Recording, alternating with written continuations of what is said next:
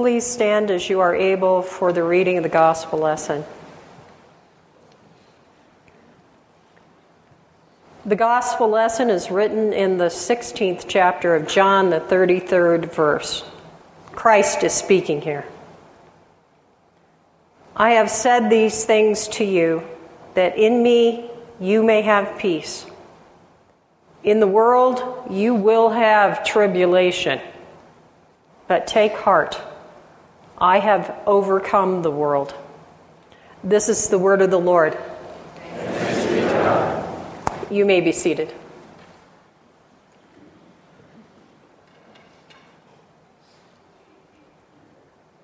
Nighttime bombing raids by Nazi Germany in 1940 and 41 rained destruction on London and other British cities, causing heart wrenching devastation and loss of life. In less than a year, these raids killed 43,000 British citizens, and another 139,000 were wounded. The people of London remained resolute in their resistance amid the rubble and heartbreak, so much so that the world marveled at their stoic resolve.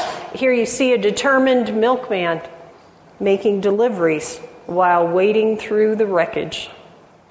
The people of London dug out the victims and cleared the streets, returning to work. Hitler's plan to demoralize and sow crippling fear in the civilian population prompted the timing of the bombings during the night the underground, the subway system, was made available to the people of London as an air raid shelter, a decision that ultimately saved thousands of lives. So Londoners slept in the underground stations for protection. The way the people of London endured the Blitz made a deep impression on journalists whose stories helped persuade the U.S. public that Britain was not a defeated nation and would continue to fight against Nazi Germany. The raids continued. Prime Minister Winston Churchill's rousing words encouraging the populace in this peril have resounded through history. We shall defend our island. Whatever the cost may be, we shall fight on the beaches. We shall fight on the landing grounds. We shall fight in the fields and in the streets. We shall fight in the hills. We shall never surrender. And the bombs dropped. Homes, businesses, and churches were reduced to ruins, including the London church of Pastor Leslie Weatherhead, which was gutted by fire in 1941. The members of Pastor Weatherhead's congregation, even as they stoically endured the Battle of Britain, came to him with questions questions about God's will amidst the strain and weariness of war. With all the horrors they must endure, how could this be the will of God? Why would a loving God do this? How were they to accept this? Pastor Weatherhead heard confusion about God's will in the concerns of his parishioners. One woman came to him saying, My boy was killed 10 days ago but I am trying to bow to the will of God. Did she really believe that it was the will of God that her son was killed by the Nazi war machine? Seriously, wasn't it actually the satanic forces of evil in Hitler's Nazi Germany that caused his death?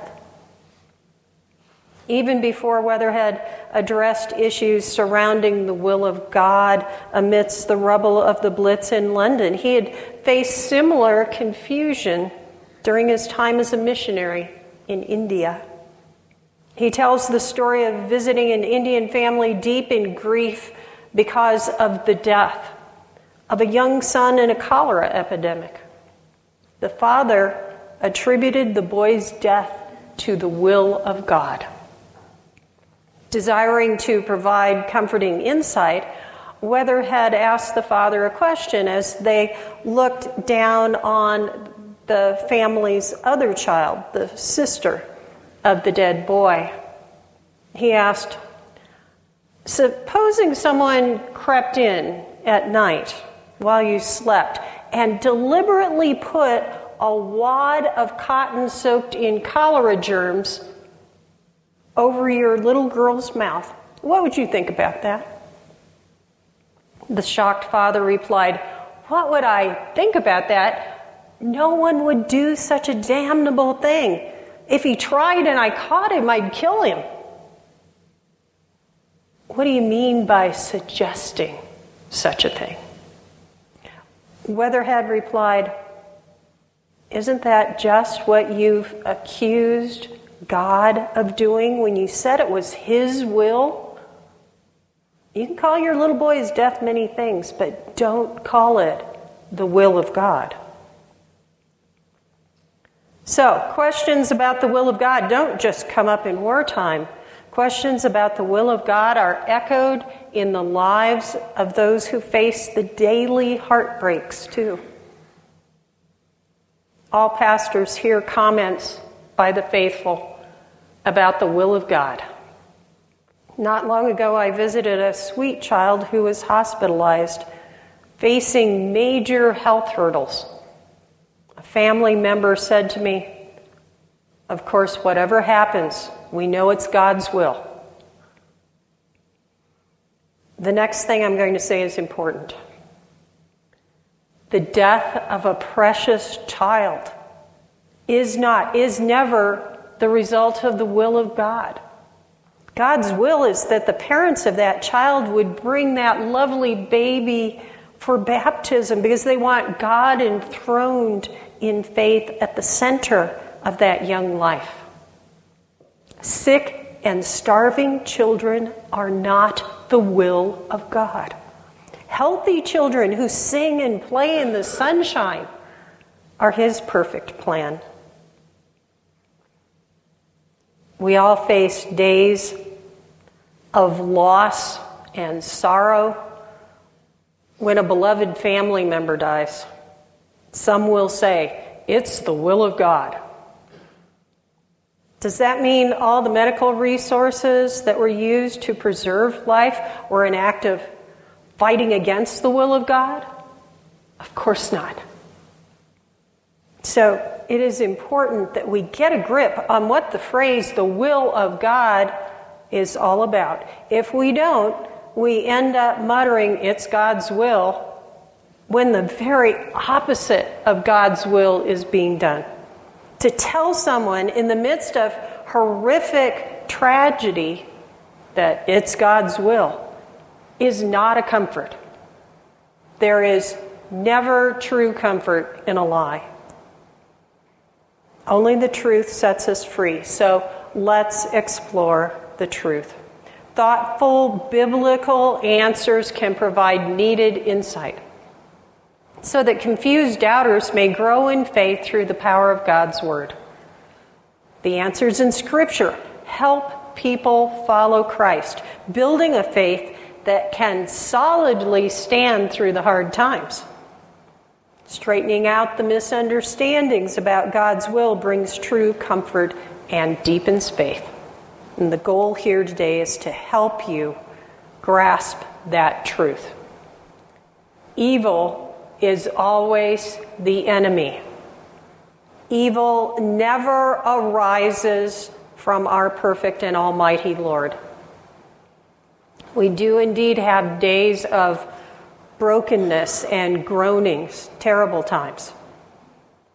Yet in Romans 8, the Apostle Paul explains that our Lord can take those awful, evil things of this world and bring good out of them. Those evil things are not born in our Lord, yet He can use those unbearable moments. He can use them in His ultimately perfect plan, bringing forth good out of something that's definitely not good. God is our refuge and strength, a very present help in trouble.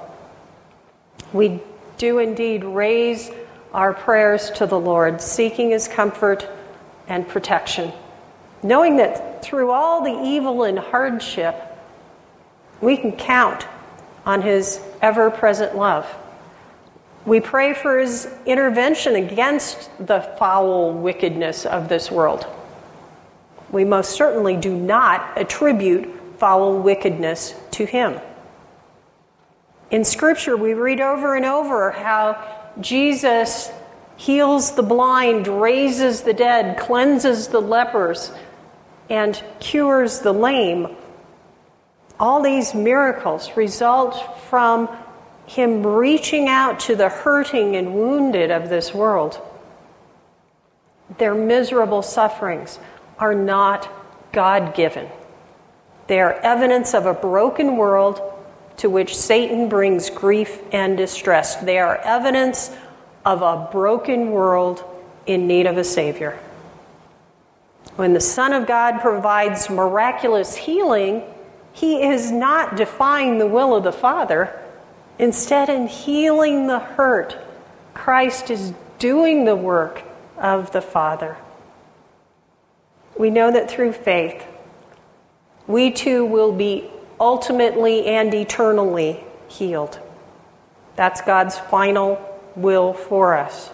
No amount of dreadful suffering in this world can thwart God's end goal of eternal bliss for all who believe in Him. He'll use the awful stuff in this world to guide us to lean on Him and grow in faith. Have you noticed that in the hard times, godly character and holy grit, grit grow abundantly? And here's something else to think about. As a pastor, I'm often dismayed and stunned at the suffering of the sick, the mourning, the wounded. The tragedies of this life befall the people of God with the same frequency we see in the general population. Nothing in the words of Christ, nothing in Christian faith promises a perfect life in this world. Sorrow, frustration, and pain cling to believers. God does not promise to prevent us from experiencing the evil brokenness of this earthly existence. He does promise to love and support us through them, to carry us when we cannot bear anything more. He promises that we will not be alone. He'll be with us right through the whole thing. That may not sound like much to a non Christian. But to a believer, it means everything. We're not alone. God has not abandoned us. We don't have to bear it on our own. Even when we must face death, we do it with Jesus at our side. After all, He is the one who went through suffering and death ahead of us and came out on the other side, risen and reigning eternally. In John 16 33, we read these words of Christ I said these things to you that in me you may have peace. In the world, you will have tribulation. But take heart, I have overcome the world. He's speaking here to the disciples. Doesn't it seem like, as his first missionaries into the world, they should get a break? Shouldn't there be some protective bubble around them? No. In fact, he tells them as much in advance. As they carry the gospel into the world, they will face every manner of evil beatings, misery, imprisonment, and death. Yet the Lord's good work will still be done in the midst of the wickedness they must endure. So, despite the rejection the disciples will face, their mission will still result in success. That we are here in this sanctuary 2,000 years later demonstrates this. Omnipotent. That's a good word to bring up here.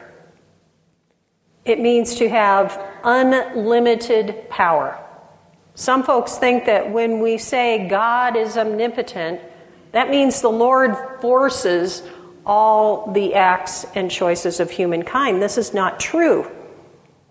But if it were, it would mean people have no choices, no volition of their own. If it were true, then all would be mere puppets and pawns in the hand of an unloving and oppressive God. What we mean when we say God is omnipotent is that nothing will defeat his end purposes. We talked about this in conjunction with the disciples carrying the gospel into the world. Though they might be horribly martyred, God's ultimate purposes were fulfilled we may indeed ask why. When evil thrusts awful circumstances on us. After all, we would prefer that this world be absolutely heavenly. So we do question. But we should never attribute sin, death, and wickedness to the will of God. Instead, we go to Scripture for answers finding confirmation there that evil is the work of Satan. He is the one who revels in the misery of this world. His works are wickedness. And in eternity in heaven, we will finally understand all the details, how it all comes together. This is the promise. We're told in 1 Corinthians 13 12, for now we see in a mirror dimly, but then face to face. Now I know in part, then I shall know fully, even as I have been fully known. The church in ruins here is in Coventry. It was bombed in the Battle of Britain.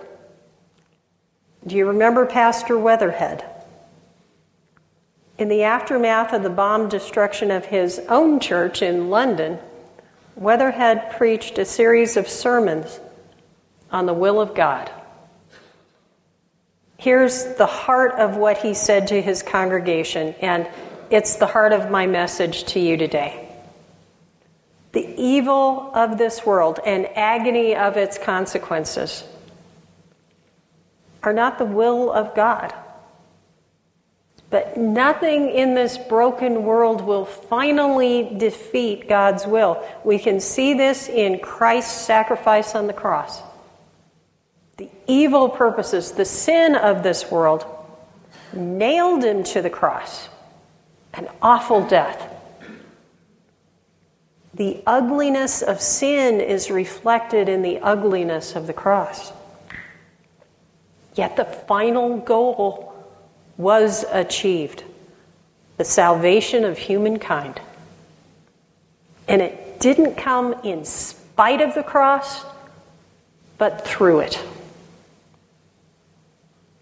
We trust in the Savior. We trust in the promise. We trust in the perfect will of God. Amen.